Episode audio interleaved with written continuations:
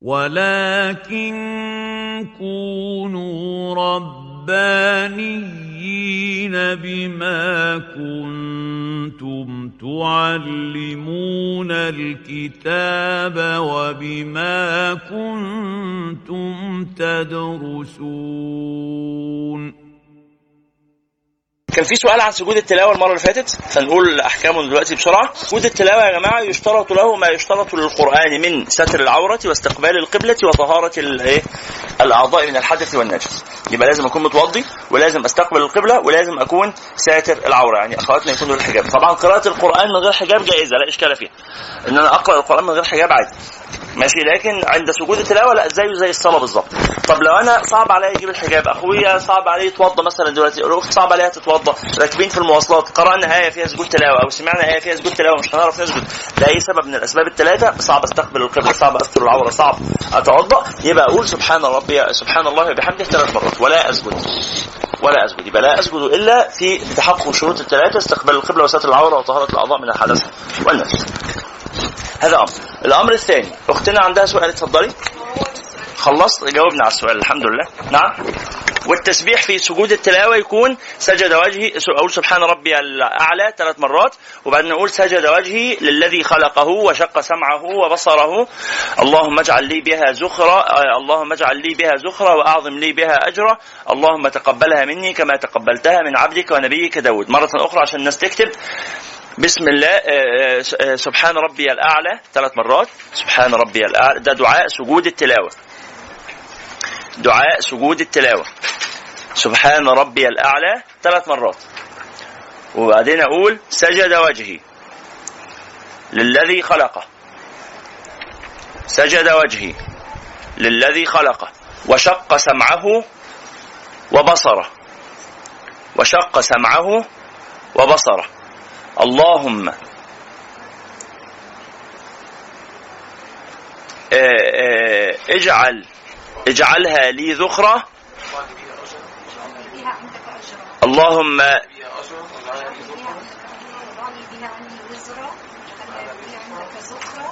اللهم أعظم لي بها أجرا.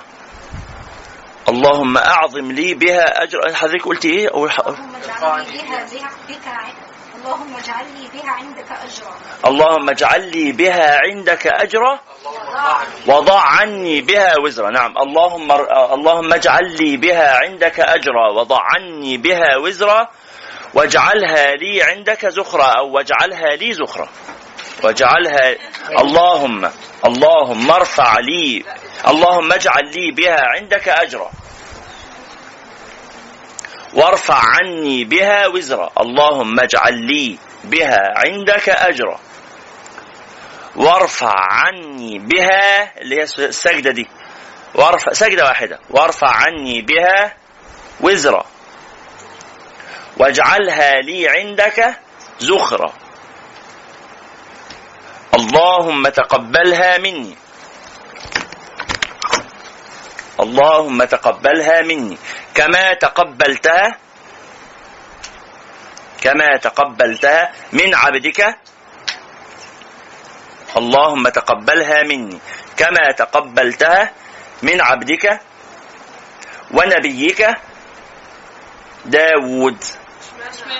اشمعنى بقى سيدنا داود علشان الآية في سورة صاد آه أن آه سيدنا داود عليه السلام واتلو عليهم نبأ الخصم إذ تسوروا المحراب إذ دخلوا على داود ففزع منهم قالوا لا تخف خصمان بغى بعضنا على بعض فاحكم بيننا بالحق ولا تشطط واهدنا إلى سواء الصراط إن هذا أخي له تسع وتسعون ناجة ولي ناجة واحدة فقال أكفلنيها وعزني في الخطاب قال لقد ظلمك فحكم لهما قبل أن يسمع حكم على واحد قبل أن يسمع منه. قال لقد ظلمك بسؤال ناجتك إلى عاجب وان كثيرا من الخلطاء لا يبغي بعضهم على بعض إلا الذين امنوا وعملوا الصالحات وقليل ما هم. وظن داود انما فتناه فاستغفر ربه وخر راكعا وأناب فغفرنا له ذلك وإن له عندنا لزلفى وحسن مآب. يبقى سجد فغفر الله له بالسجود. ويروى يعني في القصص في الإسرائيليات أنه سجد أربعين يوما. أنه سجد أربعين يوما. ظل على سجوده أربعين يوما. وأنه بكى فيها حتى نبت من دموعه نبت حتى نبتت من دموعه نبتة صغيرة من أثر دموعه. وطبعا هذه القصص لا تصح.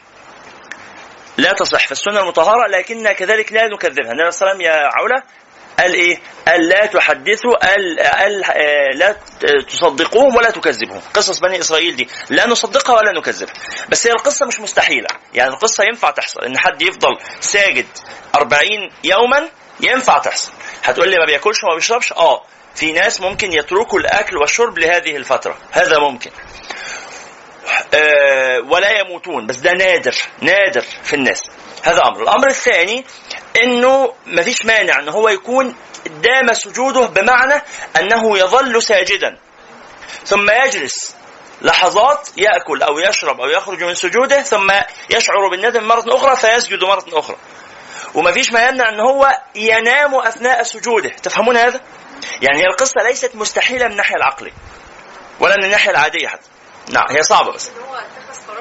اتخذ قرار خاطئ. إن هو سمع من أحد الخصمين فحكم قبل ما يسمع من التاني. خلاص؟ سجد.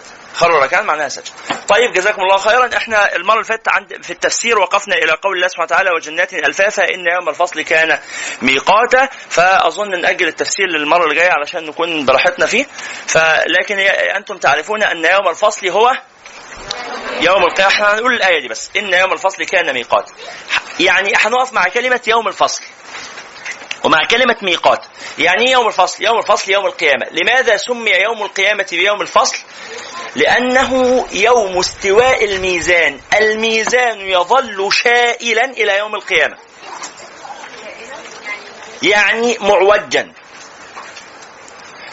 الميزان ميزان العدل يظل شائلا إلى يوم القيامة. يعني معوجا. لا يستقيم ولا ينضبط ولا يفصل في أمره إلا يوم القيامة. الميزان موجود خلق من خلق الله لا نعلم أين هو من الغيب. في ميزان نعم. ميزان نعم. الله سبحانه وتعالى خلق ميزانا. كيف شكله؟ ديجيتال ولا كفتين؟ آه موجود فين؟ هذا من أمر الغيب. لا هو ميزان للخلق. في ميزان عام. ثم تعرض أعمال الناس على هذا الميزان الواحد. فهو ميزان واحد للناس كافة. ثم تعرض أو يعني توزن أعمالهم عليه واحدا فالآخر. فهذا الميزان مجموع الميزان ده شائل. مش موزون. ويفضل كده. إلى يوم القيامة فيفصل الله في أمره بال... بالحق. يعني وأقيموا الوزن بالقسط ولا تخسروا الميزان. نعم. يعني لا الموازين اللي إحنا بنوزن بيها في السوق دي حاجة تانية. ده مش ميزان رباني ده ميزان فكهاني. ميزان الفكهاني ده ده له يعني جرامات أو حاجة كده ده تقدير تاني. بس ميزان الحق سبحانه وتعالى هذا ميزان لا يزن الأجسام والكيلوهات والكده إنما يزن الأعمال. هل للأعمال وزن؟ نعم هذه من الأمور الغيبية أيضا. هل للأعمال وزن؟ نعم الأعمال لها وزن ولها كثافة ولها ثقل في القلب. وفي أعمال تجعلك خفيف. عارفين الغاز الهيليوم؟ لما بننفخ البالونة بالهيليوم يحصل لها إيه؟ بتطير كده. ليه؟ لأن وزن الهيليوم أو كثافة الهيليوم خفيفة قوي مقارنة بالإيه؟ بالهواء الآخر. ففي أعمال لها وزن خفيف. فتخليك إيه؟ ترتقي كده وتصفو روحك. وفي أعمال لها وزن تقيل. تعملها تتبط. تلاقيها أخلد إلى الأرض واتبع هواه فمثله كمثل الكلب. إن تحمل عليه يلهث أو تتركه يلهث. هو في حال يعني ذميم لوحده كده بسبب أعماله الثقيلة على نفسه. وفي اعمال لا ترفعه وتشده وتجعله يحلق. فإن يوم الفصل يعني اليوم الذي ينضبط فيه الميزان اليوم الذي يؤخذ منه. والميزان ده على فكرة ليس ميزانا للبشر فقط بل هو ميزان للناس كافة وللخلق كافة. بما في ذلك الكواكب بما في ذلك السماوات والأرض بما في ذلك الحيوانات العجموات كل شيء. الدنيا ناقصة. كل شيء في الدنيا فيه خلل. بس خلل مقصود. خلل من أصل الخلقة. الله سبحانه وتعالى خلقها كذلك. لم يعيه سبحانه وتعالى أن يخلقها تامة لكن لو خلقها تامة ما كانت دنيا. لو كان ربي يريح الأنبياء لما كانوا لمتعبة الدنيا أسا وقدى لو كان ربي يريح الأنبياء دعا لنفسه خلقه واستقرب الأمد. لو الدنيا تبقى دار راحة كانت كان بقى اسمها آخرة ما كانش اسمها دنيا. دنيا من الدنو والنزول والسفول. خلقتها كذلك صعبة منغصات. فالله سبحانه وتعالى يعدل الميزان يضبط الميزان. كيف يضبط الميزان يوم القيامة؟ الله سبحانه وتعالى يقتص من كل ظالم. ويعطي لكل مظلوم حتى كما جاء في الحديث حتى تقتص ال- الشاة القرناء الشاة ال- المسحاء من الشاة القرناء. يعني لو عندي أو النعجة المسحاء من النع- النعجة القرناء. عندي خروفين واحد منهم بقرون وواحد من غير. فاللي بقرون بيعمل إيه؟ بينطح التاني. آه، هو قوي بقرون ينطح التاني. والتاني ما عندوش قرون.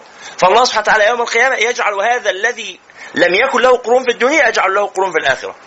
وهذا الذي كان له قرون في الدنيا يجعله بغير قرون في الآخرة. ثم يقول للنعجة التي كانت في الدنيا ملساء فأصبحت ذات قرون انطحي صاحبتك.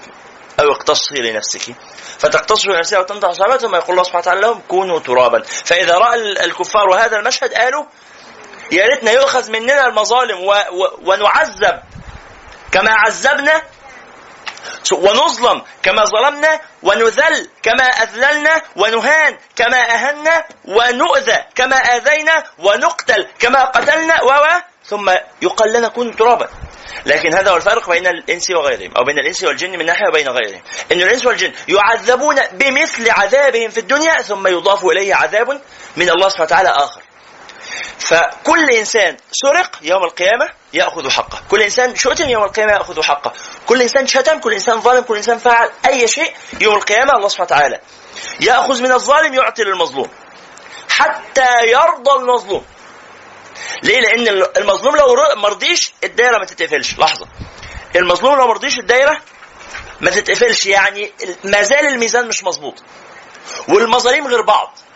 فممكن نفس الظلم واحد يرضى بحاجة وواحد ما يرضاش غير بأكتر منها فالله سبحانه وتعالى يعطي لكل إنسان ما يرضيه ليه؟ لأن وقع نفس الأمر على الناس مش متساوي لحظة يعني لما نقابل إنسان وجيه لما نقابل إنسان وجيه فنشتمه. ولما نقابل إنسان حقير فنشتمه. نفس الشتيمة هي هي بس وقعوها على هذا هو هو وقعها على هذا أبدا مش هو هو. فلذلك يعذب شاتم الوجيه بأكثر من عذاب شاتم السفيه. فهمتم المسألة؟ ونضع الموازين القسط ليوم القيامة. فلا تظلم نفس شيئا. إن يوم الفصل كان ميقاتا. ما معنى ميقاتا؟ أي موعدا محسوبا مقدرا. ميقاتا ما معنى ميقاتا يبقى عرفنا يوم الفصل ما معناه ما معنى ميقاتا نكتبه ميقاتا أي موعدا محسوبا مقدرا بس طب ليه موعد محسوب مقدر؟ لا ده المرة اللي جاية نجاوب بقى على السؤال ده بس ده سؤال مهم جدا. ليه موعد محسوب؟ ليه ميقات؟ وده يفكرنا بالصلاة، الصلاة كانت لنا كتابا موقوتا، ليه موقوت؟ ليه وقت؟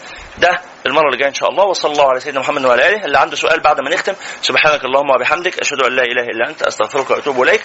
بسم الله الرحمن الرحيم والعصر. إن الإنسان لفي خسر. إلا الذين آمنوا وعملوا الصالحات وتواصوا بالحق وتواصوا بالصبر. سبحان ربك رب العزة عما يصفون. وسلام على المرسلين. والحمد لله رب العالمين.